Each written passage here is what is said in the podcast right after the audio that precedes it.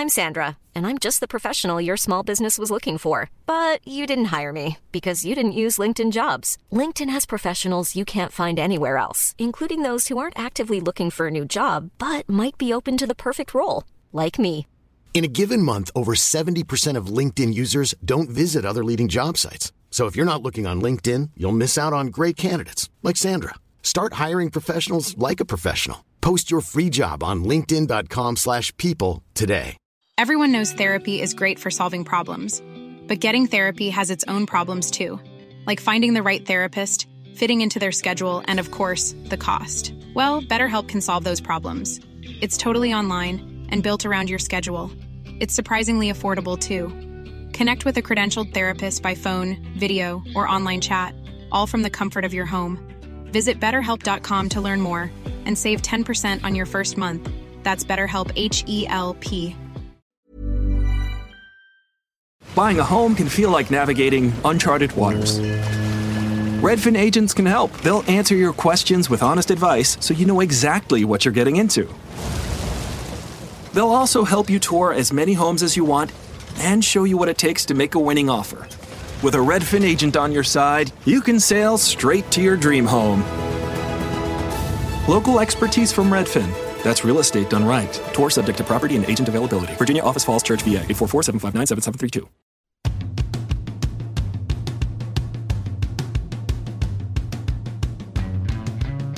Now, you're very welcome along to the Huddle Breakdown, the podcast that looks at the stats, XG, and performance of Celtic FC. The league may be over, but it carries on at the same time, and it is Derby week. Celtic against Rangers this Sunday. Celtic's third opportunity to go up against Rangers and come out with some sort of result. It didn't go their way the last two times. Will it go their way this time? James and Alan are with me as always. Lads, how are you getting on? Yeah, good. Thanks. Happy St. Patrick's right. Day. And for for some context, I am sitting here in my house drinking cans of Guinness because there's nothing else to do because we can't bloody well go outside. But as as is the league, even though le- the league's over, you don't stop playing football. So even though we can't go outside, you don't stop drinking Guinness. That's the way. That's my motto. Uh, That's a good motto to live by, I think.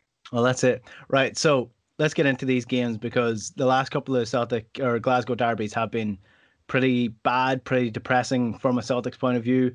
Two times now in the last 10 years, in the last two years, sorry, that Rangers have beaten Celtic at Celtic Park. That didn't happen for 10 years before that. So, what are we thinking going into this game? Early thoughts before we sort of break down the last two Glasgow derbies? yeah, I, I I think I was going to conclude that really the, the last two games are going to have little or no bearing on this one.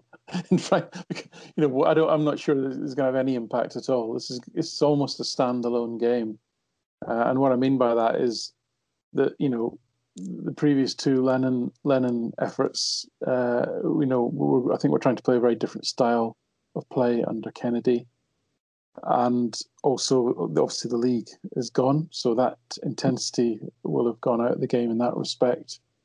And then you know finally there will be little learned from this game to inform us about the future, because I think there'll be so few Celtic players, especially, that will actually play again in these games compared to who's who's likely to start on Sunday. That uh, I don't I don't think it will teach us a lot in, in that respect either. So this is very much a one-off in some respects, and therefore quite unpredictable. I would say, would be my summary. Yeah, I'd agree with that. I think that the um, there's a lot of uncertainty going into it just from a specificity perspective, meaning that you know how will Kennedy approach it, uh, even though the game doesn't really technically mean anything. Um, the how, how will Kennedy approach it on selection tactics basis?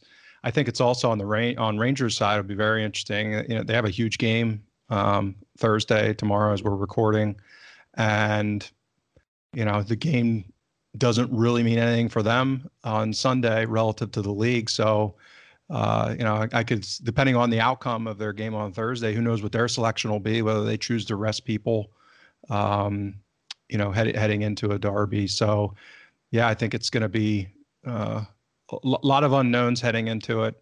And uh, maybe, maybe that'll, we, we can artificially fluff up some excitement or interest uh, as a result. yeah, one of those interests is whether or not Celtic will give Rangers Guard of Honor. We're not going to touch on that in this podcast because I don't think anybody listening to this, and I, I, I'd, I'd hazard guess that the two of you would be too intelligent to have that sort of uh, conversation. So it's I actually did a video on my YouTube channel if anybody wants to know what I thought of think of the Guard of Honor, but we're not going to touch on that on the podcast. We're going to be looking back at the two defeats this season, even though, as Alan said, they don't have much bearing on this game because it's sort of a once-off weird sort of Rangers have other things on their mind while Celtic are start, starting to rebuild for next season. So let's start with a 2 0 defeat earlier on the year. Where which one of you want to start on this one? How bad was that? Because I remember vaguely it being absolutely dreadful. Yeah, I think that's fair. I, do like, and again, I, I was when I was looking at this, I did want, I was wary of giving Celtic excuses, um, but you you have to remember some of the context around that game. Um, the Celtic were missing an awful lot of players uh, and were forced into quite an unusual formation and starting lineup. Uh, we had the intervention where, once again, the government seemed to uh, have a say in Scottish football on one side, at least, in that Christie was was not allowed to play uh, after being on duty with Scotland. Uh, even though uh, Tierney, who was caught in the same in the same scenario was allowed to play in England. And I think as I think I raised that because I think as we've seen as the season's gone on, you know, and that, that was it. And that was at the guidance of the Scottish government. Uh, the the SFA reached out to, as I understand it, the medical the medical uh, department there, the medical uh, office, and you know, obviously the government have have picked the have picked and chosen when to intervene in football this season. You know, they, they, were all over Celtic and Aberdeen at the beginning of the season. They were all over Christie, uh, and then of course there's been you know other incidents that they've really not touched at all. So that that was one occasion where it, you know it, uh, they were all over it, and and Celtic lost out to lost out Christie, and Bitton and Elhamed came back from an Israel camp, similarly mm. having to isolate. Jullien was injured, Forrest was injured. And uh, Laxalt was thrown in to make his debut in Welsh, his full debut in a back three. Um, and we had a front two nominally of uh, Klimala and Elyounoussi, you remember. And it was just an absolute mess. The midfield was Ntcham, McGregor, and Brown. Um, Ntcham was as invisible as he had been all all this season and continues to be at Marseille, it would seem. Ntcham in that game had uh, an impact score of 16. Uh, the best Celtic player was 53, which was Ajer. Ajer actually was my man of the match in that game. Uh, he was the only one that was able to get the ball forward at all. Ntcham didn't contribute a single expected assist or secondary assist. Had one one shot from goal. Um, and actually, Brown actually had a pretty decent game. I'm, I'm saying a decent game. He had a decent game by numbers in comparison to the other Celtic players. So let me heavily caveat that. Yeah, I'm not saying he had a decent game. He he actually had the highest defensive action success rate at 80%, and he had the second highest number of um, passes or forward, you know, progressive passes with uh, with eight. Um, so there wasn't a lot of a lot of joy when that that sort of thing is, is, is really your top performances. There wasn't a lot of joy there. The three five two, um, it just seemed like it didn't matter whether it was three five two or uh, four two three one. Um, Rangers the Rangers were able to play their very compact sort of four three three ish configuration uh, very easily. They were able to contain space very easily. They were able to uh, restrict passing avenues, and they were able to, um, you know, get men forward in support. Even though there wasn't a lot in the game, I think it was 0.6 xg to something like 1.4. Um, early goal set set the tone with it from a, from a you know a free kick. Again, a harbinger of things to come. uh, Duffy Duffy's confusion over whether to stay or go, you know, basically played Goldson onside and he headed in from very close range with a downward header into the corner that Barkas was apparently supposed to save somehow. I don't, I'm not quite sure how. Um, their their best player was probably Tavernier in terms of ball progression, uh, which we again you think about um, how how they set up and surely you would you would have known spotted that before the game and tried to do something about it. Mm-hmm. So it was ju- it was just an, and obviously you know well the well known stat was that Celtic didn't have a single shot on target in the whole game, nor, nor looked like they were going to at any point. So it was just a thoroughly depressing. the fact that Lennon, looked, I think the, the, the, most depressing aspect of it was that it looked like Lennon hadn't learned a single thing from any of the games that he'd played. And yes, we had, uh, had all our woes in terms of selection, but the fact that you know he hadn't set there many tests to um, to you know to solve, I think is, was was was an awful awful piece of management. Yeah, what I was laughing there in the middle of your answer because if you break it down, it's the perfect microcosm of a game to explain everything that went wrong with Celtic this year. it was essentially mess off the pitch, conceded a goal from a set piece, Shane Duffy nowhere to be seen, and Christopher Ajer man of the match. like that, yeah, that's if you can sum up everything that has happened for Celtic, that's that's what's happened this year. James, your thoughts on that game? Do you, what's your what's your memories from it, first of all? Well, that was from a performance perspective. That was the begin. That was the butterfly effect, beginning of the avalanche. Uh, if you look at all of the kind of xG differential rolling averages that I maintain, that's you know things had started to tip over uh, really since the beginning of the season, and then that was the acceleration point when things really started to fall apart. Um, so subsequent to that game, we went through uh, a significant drop in in performance levels if you gauge things from from xG differential perspective. And I, you know, as I've talked about on prior shows, that that, that was a real beginning of exposing decision making within the context of being stress test. You know, if things go wrong, um, how do you respond?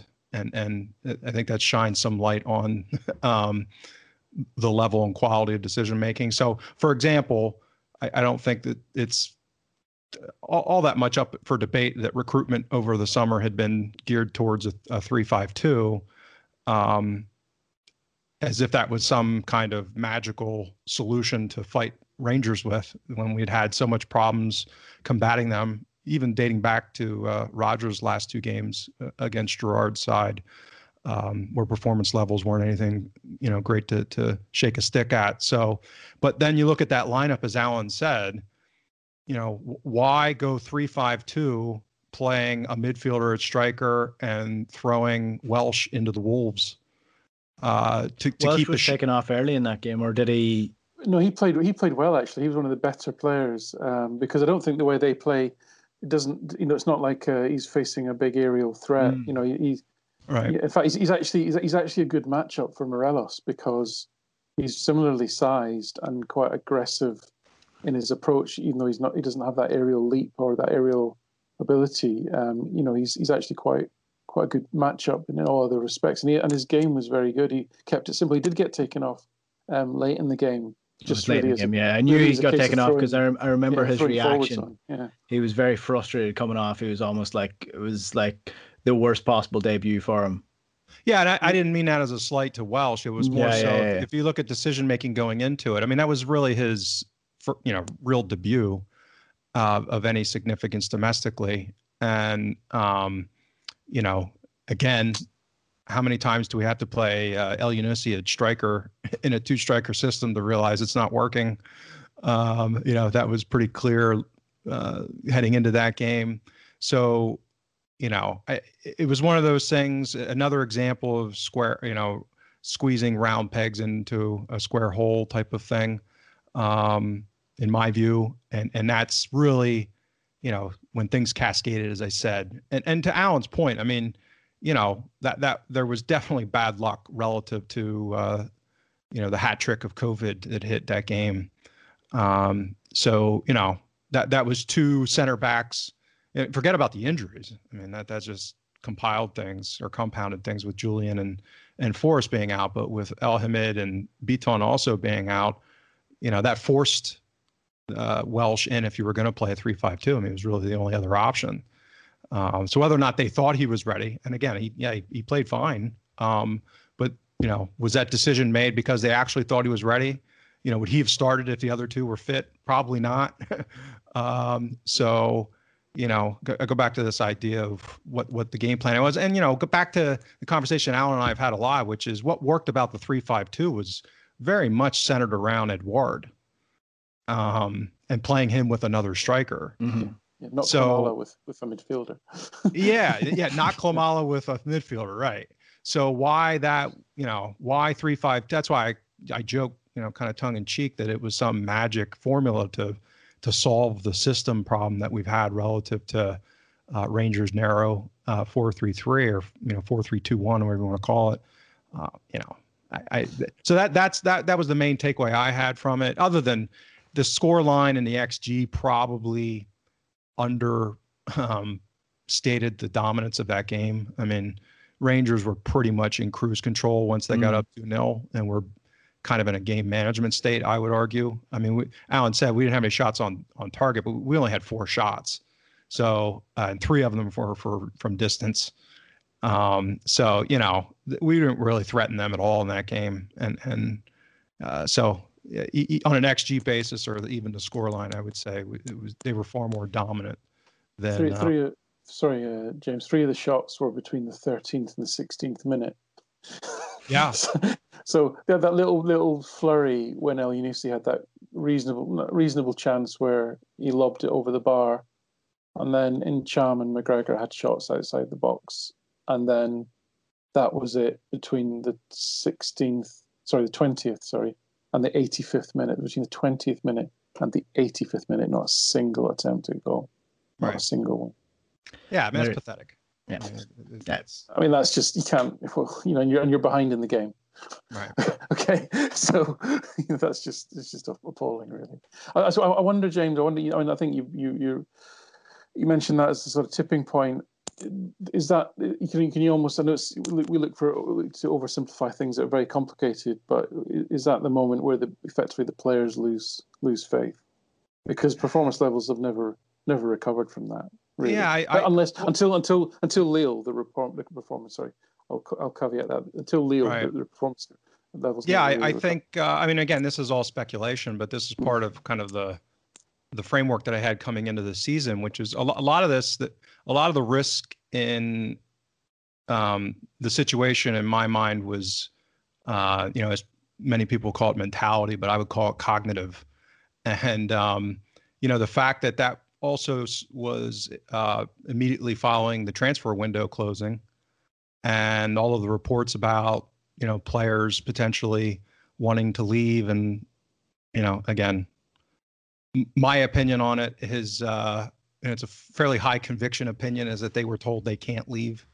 Uh, there there was no serious offers because the you know management at, Celtic I think made it clear that they weren't selling people in the context of trying to kind of pay back the support for having ponied up for you know a stream in the context of a, a pandemic because at that point it was pretty clear that we weren't you know we the support um, weren't getting back into the stadium mm. so you know I, I think that it only makes sense that that would be kind of the launching pad of of when players were starting to have difficulty um, and facing the reality that they weren't leaving, the ones that were having to stay. Um, and then, you know, again, as, as I often say, as risk tends to manifest in this kind of feedback loop. Uh, so you have that being present. You have then the, the three COVID um, issues being, you know, hugely important players un- unable to play. Uh, and then you pile on top of that, uh, you know, Lennon's decision making within that context and kind of being stress tested you know so that's I, have always said i mean I, I have I, I always had some empathy for lennon and with respect to kind of the cocktail that he was delivered mm. um but having said that that he hasn't wasn't really well equipped to to uh combat it. Yeah no like i don't think any of us are of the opinion or stupid enough to think that this wasn't a difficult season in terms of how to manage managing covid managing Celtic without fans in the stadium, the added injury list, the Edouard wanting to leave, all this together, couldn't have been an easy situation. But the way that it was dealt with was with arrogance and incompetence of a serious ilk, and it, that, that's what it led to. If this was the the first game was the domino effect, the second game was definitely curtailed as the uh, sort of regeneration or the the the game that would be the deciding factor in whether or not Neil Lennon kept his job. Now he goes on to keep his job long after this game, but it's another one 0 defeat, And we did a special podcast on this actually at the time. Nir Bitton obviously got sent off. And I think the general feel around the game was that the first 20 minutes were complete dominance for Celtic. But when we actually break it down, it actually wasn't in the end. Yeah, we. I mean, this was a game. I suppose. It, it, I think all of us thought that it was already getting out of out of reach for Celtic this stage. But the diamond formation, which again, to James's point, it wasn't a magic bullet. It's not some fantastic formation that no one's ever thought of before and, and will conquer all. It wasn't that. It's it's the fact that it, it was actually the best fit, especially for the midfielders that we have. It was the best fit to get the best out of players like McGregor, Turnbull, and, and to and, and to and to introduce Soro and actually Christie. So for, and then it also provided a partner for Edouard. So it solved for a lot of problems, and it also um, provides intrinsically because of the just the physical nature of the of the setup more protection for the defence, which was under a lot of pressure and struggling badly, especially when Duffy was in it. So um, it solved that formation solved for a lot of problems. It's not a magic solution to all problems. It, it was a it was a formation, and still is a formation which works best for this group of players at this particular time because of the weaknesses that we have in that in that. And and, and actually, again, you know, the, the the game started as you said for Celtic with with real purpose the pace was quicker, the connections in the midfield were better, the chances did come early on. Um, you know, McGregor made one very good save, um, but at the end, end of the game, you know, I think one of the things which happened, which was a portent of things to come, and would be one of my main worries for Sunday, was again just how Celtic physically petered out as the game went on. The the threat grew less and less. The game became more and more comfortable. And if you look at the shot, just the shot, the shot timeline. Um, you know, Celtic by the 15th, 45th by half time, basically, Celtic, the, the Rangers had had two attempts at goal, all within a minute of each other. And Celtic had had like, uh, you know, 12. Mm. Um, and then in the second half, it's it's like um, six to three uh, in the, in their favour. Um, and that physical that physical inability to maintain the pace uh, and the pressing is something we've seen um, really uh, accentuated actually in the last two games under Kennedy. Kennedy's tried to get back to that Rodgers way of playing, that possession based, high high pressure football off the ball, um, high intensity passing on the ball, and, and, quite frankly, the players don't look fit enough to play it, and that is that's that's actually shocking. Yeah, if you, if you think about how relentlessly Celtic played that style, and the relentless was the word that Rodgers used in his first first season, but they continued to play that style after a fashion. Uh, I think a little bit more conservatively uh, for the next you know, few seasons. Rodgers Kennedy's tried to get back to that, but this game was a good example where the, you know the the, the diamond uh, had worked in those games. We started on the front foot. We played with that pace and intensity. We got a few efforts on goal, but then it just it just died again. Mm. It just died. Um, you know, I think uh, you know again. I don't want to make excuses, but similar to the to the first game, there was some canny, you know, officiating. So some beat Beaton managed to keep his cards in his pocket for Morelos. Five five fouls he eventually racked up in the first game before he got got his yellow uh, and very late in the game. Similarly, in this game, I think Madden um, 19 fouls against Celtic. The game was broken up for for the slightest of contacts on occasion. Uh, the challenge by um, Morelos on Frimpong was was a, a, shocking one early in the game that should have been a, uh, a straight red. And, and and you know you look at people's behaviour and just contrast how how he actively seemed to manage to keep Morelos out of trouble or tried to keep him out of trouble versus you know the speed of the, the red card coming out for, for Bitton, which you know, again Bitton had had a, a good game up to that point, but he his brain literally froze as it does in every game at mm. some point, uh, and he didn't read uh, the, the, the, ball. But again, where I think we'll see, we'll, we'll see improvement uh, on Sunday is that you know Laxalt was, God, I mean, he wasn't even in the picture when the ball was fired over uh, down the right down the right wing over Bitton's head. He wasn't even in the frame. Um, that's that's happening slightly less under Kennedy. The fullbacks are, are being more disciplined about their play, and funnily enough, their numbers are looking better as well. Mm-hmm. Kenny Kenny arguably had his best game against Dundee United. He's involved. He certainly was involved a lot. He was on the ball a lot. He had a lot of good, good, good possession in the final third. So so I think we'll see you know that structural defense defensive misalignment, which has caused problems. Um, it caused problems in the first game, leading to Ajer's foul that meant that they, it led to the Goldson goal, um, and obviously led to the sending off in the second game. Should should be less likely to happen, and I think Kennedy's got more more rigidity about what he's asking some of the players to do. Mm-hmm. I mean, I expect again that um, you know Brown's going to play um, because just the way it looks like the way it is. I mean, Soro played in this game, in game two, and actually he, you know, I'll be honest, you know, he, he had a pretty nervous performance. You know, he miscontrolled a few balls. He he, he, he looked nervy. He, he gave away a lot of fouls, and actually. To be fair to Madden, Madden let him have five fouls in that game as well before he, he actually booked him. Um, so, again, it was a game of uh, the, the the worrying thing was was that we're a position of strength, a position of starting well under a under a coherent setup. It, the game drifted away, mm. the fitness fell off, and then the and then the substitutions at the end uh, after the goal was conceded were an absolute shambles. And, and it's the game where we ended up with not a single member of the four dark players in the diamond on the field at the end, which is your best four available midfielders that you could possibly have. You know, and, and, and all of them are off the field.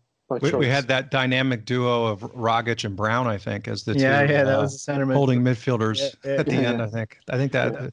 I th- I don't know if that was a a, a, nightmare that I'm reliving or if that actually happened. But no, that, I remember that happening because I always. I... This is Peacock. I love it. It's streaming your favorite shows, movies, live sports, breaking news, exclusive originals. It's The Office. That's what she said. Chrisley knows best. It's gonna be Todd's Way or the Highway. And Peacock original shows like Punky Brewster. Holy macanoli! So whether you're in the mood for every live WWE pay-per-view or every episode of Law and Order SVU, Peacock's got you covered. Peacock. Watch for free, upgrade for more. Stream now at peacocktv.com. I always said Tom Rogic, you know, do you know what's missing from his game? Defensive duties. That's that's his, that's always his strongest part.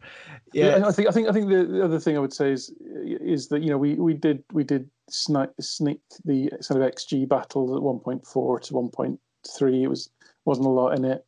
Um, they they actually didn't. Uh, people people don't people don't forget they actually didn't have a single shot on target in that game, not a single mm. one. But well, it looks cl- like they had control of the game. The closest Celtic came to scoring in that game was Leigh Griffiths from outside the box when Al McGregor pulled it out of the top corner, really, wasn't it? Yeah, that was the close, yeah, closest looking shot to a goal. But yeah, it was an accumulation of 15 shots, of which uh, only five of Celtic's 15 shots were inside the box, which is the same number of shots inside the box uh, that the Rangers had. So, you know, that's where looking at shot stats and you say, oh, Celtic had 15 shots to, to eight. They didn't have a single shot on target. Both sides had five shots inside the box.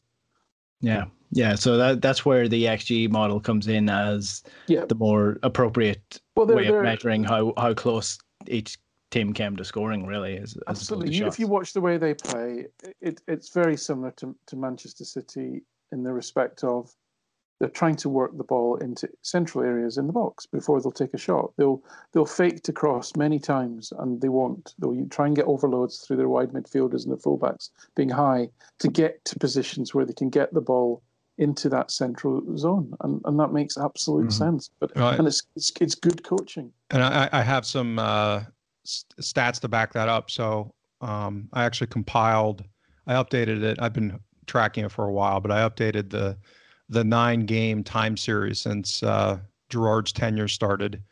And if you look at uh, percentage of shots outside the box in those nine games, so that's two under Rodgers and then uh, seven under Lennon. Uh, Celtic has averaged 48% of their shots from outside the box, and uh, Rangers have averaged 32%, almost 33%. And again, how do you put that in context? Well, if you break down um, clubs are more analytically driven, like an Atalanta, they average close to 30%. Uh, if you look at a Liverpool, they're in the 34 to 36% usually. Man City's down in the mid 30s to low 30s. Uh, and then you get into clubs that, you know, quite obviously don't embrace analytics as much. um, they're the ones that get up into the 40 to 45% and even higher. So that, that 48% number is just absurd. Um, you know, obviously there's a sliding scale there depending on the quality of your opponent.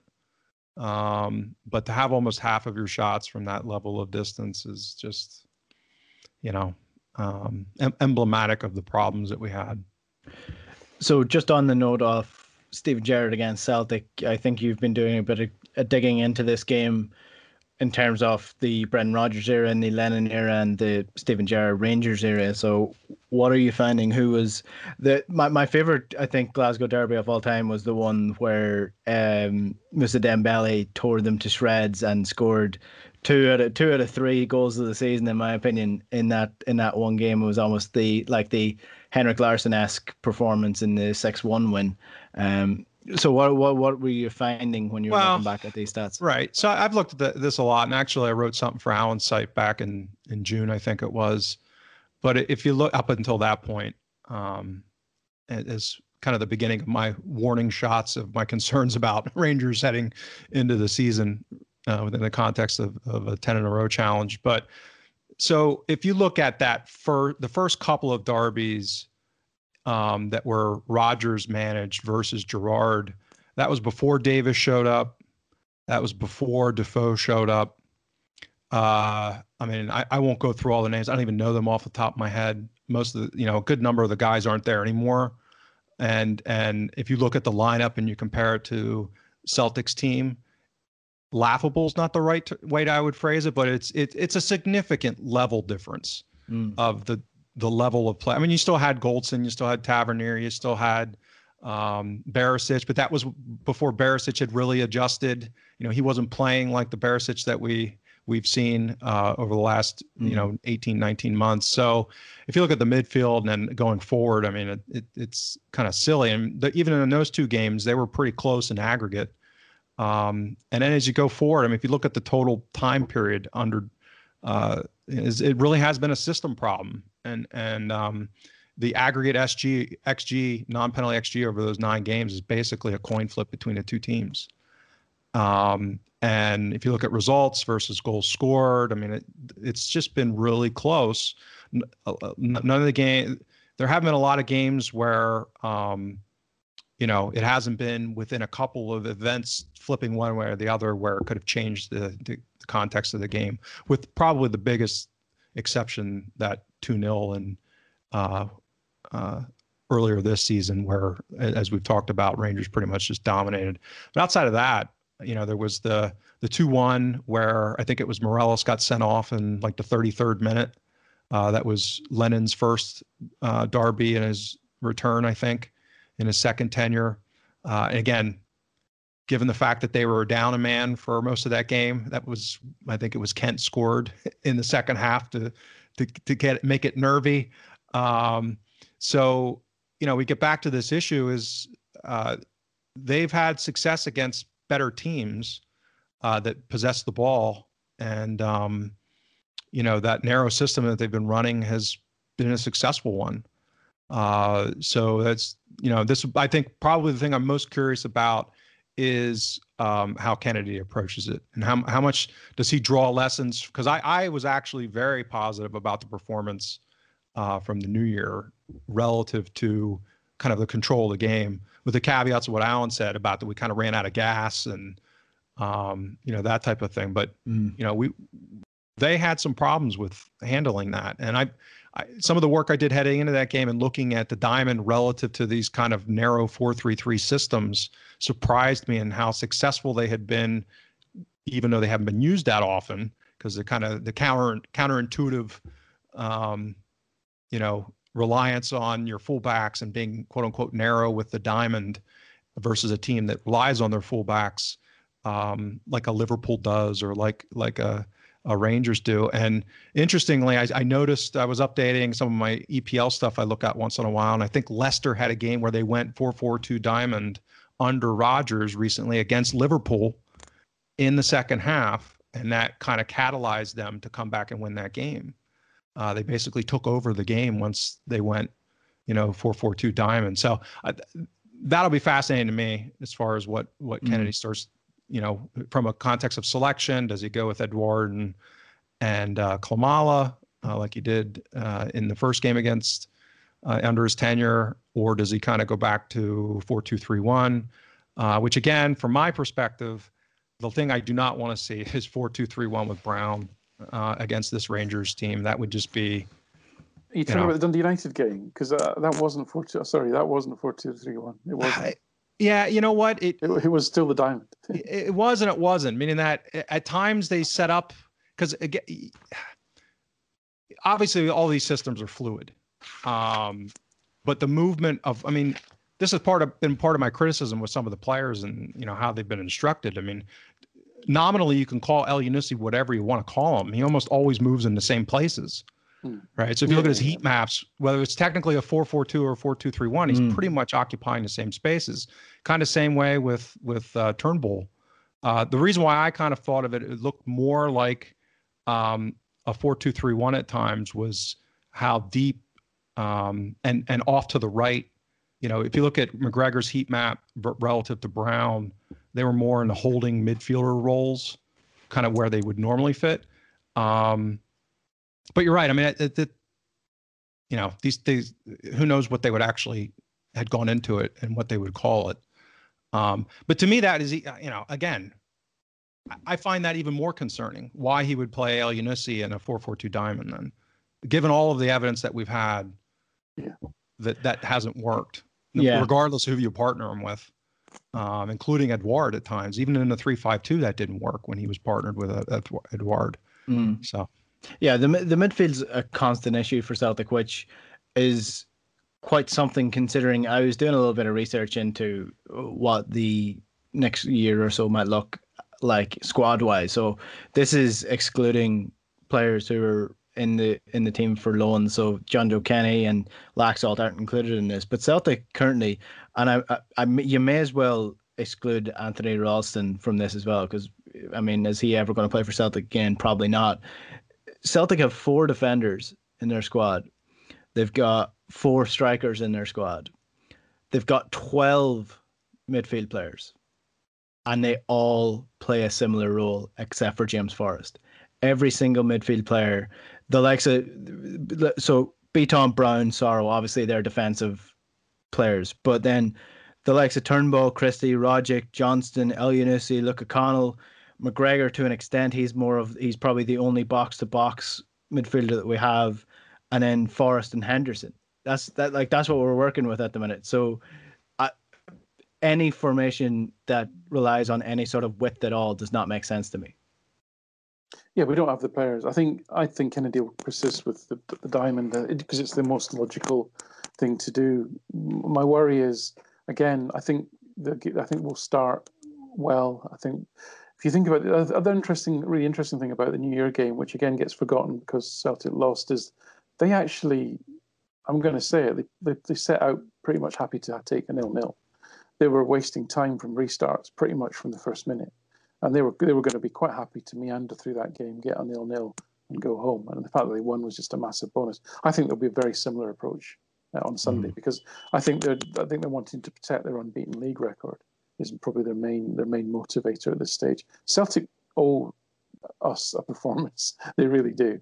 Um, but you know, they, they, but so I think I think I think we'll see a similar start as we saw against Aberdeen and Dundee United because I think that's the Kennedy template. It will be fast paced. It will be the diamond. It will be, the, I think, much the same formation as we've seen in those last two, two games. But as but, but and if Celtic score early and get one up, I think you know we could have a successful afternoon. But if if we're to- toiling or we go a goal down, uh, again, two things are going to happen, and inevitably, one is the players are going to run out of uh, you know fitness from the anywhere from the 35th minute onwards, and secondly, we don't have anything on the bench that allows us to, to give like for like in that midfield. Mm. You, know, you're, you're throwing on pure number tens or wingers or strikers in place of you know box to box midfielders, and that doesn't make any sense at all. So that that that to me, the longer the game goes on, the longer they can stay uh, in it at nil nil, then the, the, the more the, the, you know the worse the outcome I think it's going to be for Celtic.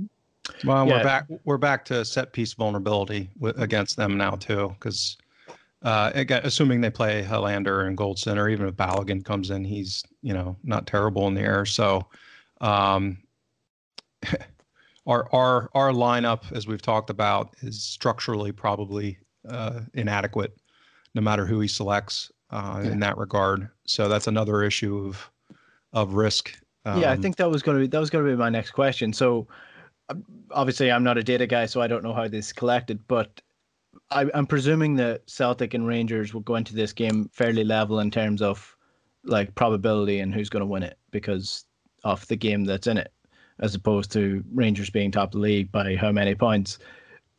Is it set pieces that set these two teams apart when it like if you're determining determining who's going to win this game?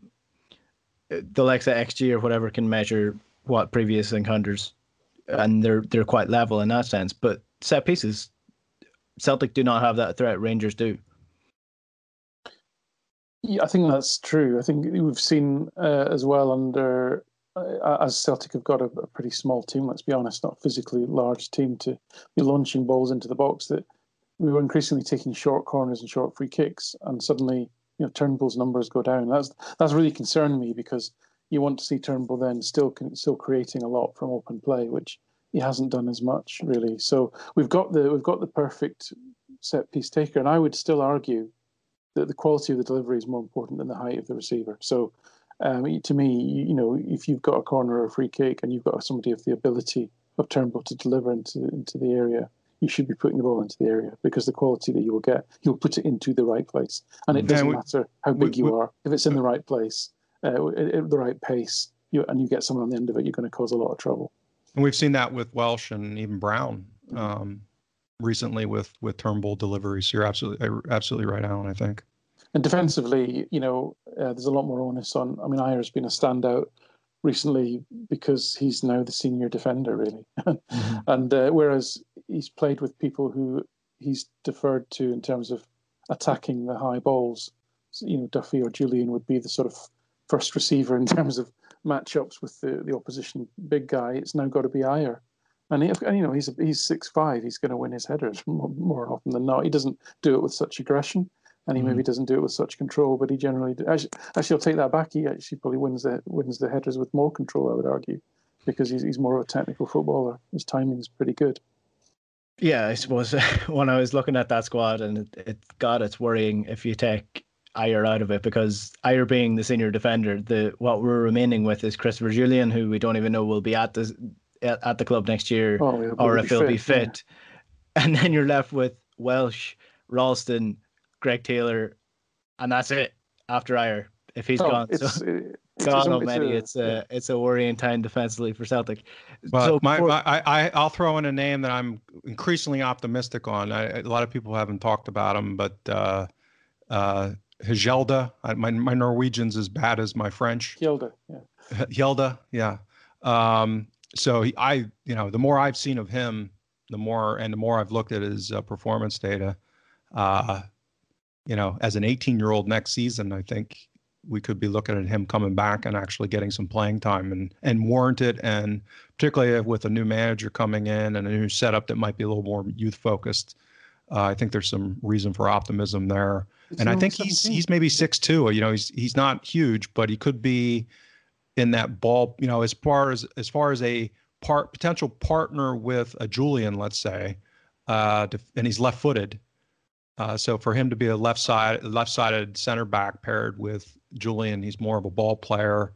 Uh, he almost looks like a midfielder in some ways that I've when I've seen him with his Sorry. with his vision vision and passing. So right. Sorry, is he only seventeen still? Uh, yeah, Yep. So it's I, I follow, unless I missed his birthday. I mean, his birthday may have just happened recently, but when he went to Ross County, he was 17. That's incredible. So I, I mean, I, I, won't surprise you to know I do follow the loan players very closely, um, and it's it's it's unusual for Celtic to send a player to another Premier League side. Um, that usually means that that he's got something, and to then to, to, to go to a Premier League side who are a struggling and b he's a regular in defence uh, and actually when he doesn't play, they really miss him. At, at, that age, that that's that's quite something. So he's definitely one to to watch out for. Mm. So hope keep hope alive, and keep hope alive. but yeah, you, if you're if you're if you're setting your heart on a 17 year old, and then the, the, the, lad the lad from my part of the woods, uh, Shaw, that's coming in, you know, he's six foot two, uh, but he's only 19. He's got less than 20 professional appearances under his belt. You know, mm-hmm. these these have been brought in. The reason that you know the people have asked, well, who's signing them? Well, he's an, he's he's effectively a development signing. He's not mm-hmm. a first team signing, right? Yeah. So no, they they, they are the uh, next Virgil Van Dijk and Boba yeah, in. Sure, that's true. Yeah. that's that's, that's right. inevitably. I've gone straight from depressing to completely. Uh, Listen, I don't I don't think this podcast you know? does enough in the clickbait business. So I'm, I'm, I'm, well, I'm, I'm saying yeah. that's the headline. Right? Yeah, well, that, that, I'm, I'm sticking that in. I don't care what, what anybody says. so before we finish up, then, um, I suppose predictions. Who wants to go? Pain. I'll be, I'll be like Clubber Lang and predict pain. yeah. Not, I'm not saying which direction though. I think I think Kennedy. Listen, Kennedy can enjoy that. Kennedy's not going to be the next manager. He's got no interest in being a manager. He's a coach, right? So he this, he's, he's he may not get the chance to manage in a in a derby again. He should he should relish this. I think he'll play a very similar style to what has actually been I know have been quite effective for 35 minutes in the last two games. Um, they've got he's got to find some way to get more legs into them. Hopefully, they've been running up sand dunes in the last couple of weeks.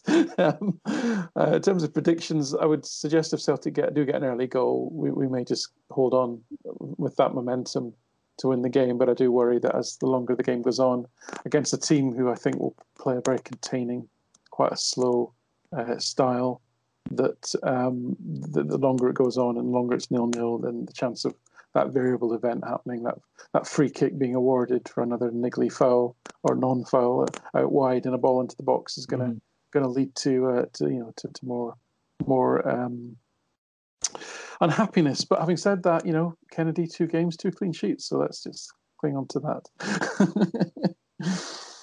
yeah, for me, it's the thing that concerns me is the uh, Morelos has come into some form of late after hadn't you know done all that much in recent months. And if you go to you know if you uh, attend the school of mean reversion uh, you know his amount of xg that he has had versus us without scoring um, so I, that that's probably my my my biggest concern is that he might be due, and he's pl- playing pretty well right now. Um, the flip side of that is they've had some injuries, and I think if what's that? I'm sorry. Really? Ta- Tavernier, yeah. Ta- Tavernier's out. Jack, Jack, Jack keeps getting injured, doesn't he? I don't. I'm not aware they've got many more.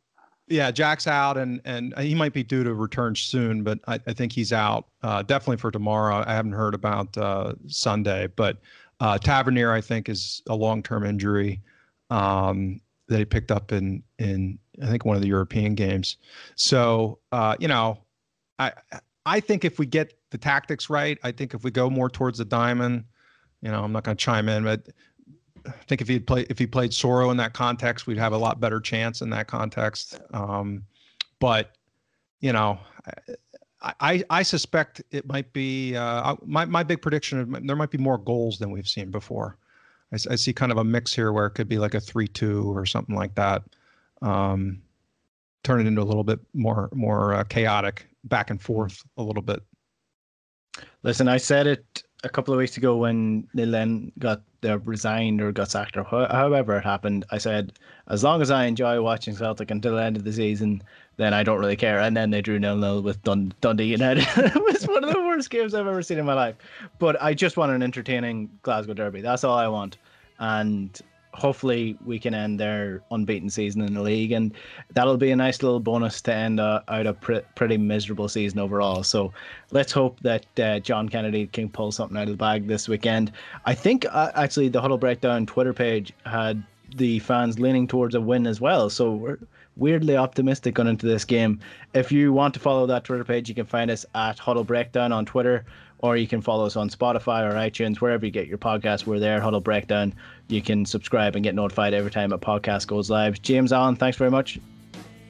Thank you. Enjoy your Guinness and uh, yeah, may it, may it enjoy all tonight. six of them. I will indeed. And anybody else who's out there enjoying a few cans, enjoy yourselves. We'll chat to you later.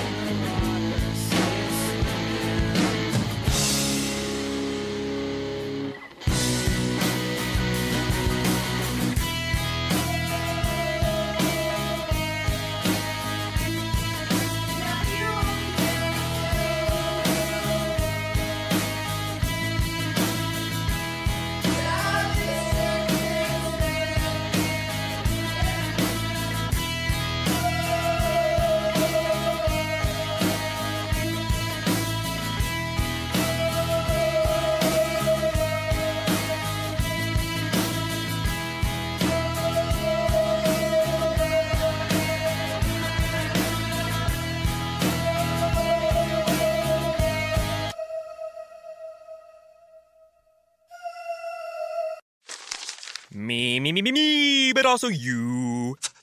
The Pharaoh fast forwards his favorite foreign film, Powder Donut. okay, what's my line? Uh, the only line I see here on the script is get options based on your budget with the name your price tool from Progressive. Oh man, that's a tongue twister, huh? I'm sorry, I'm gonna need a few more minutes.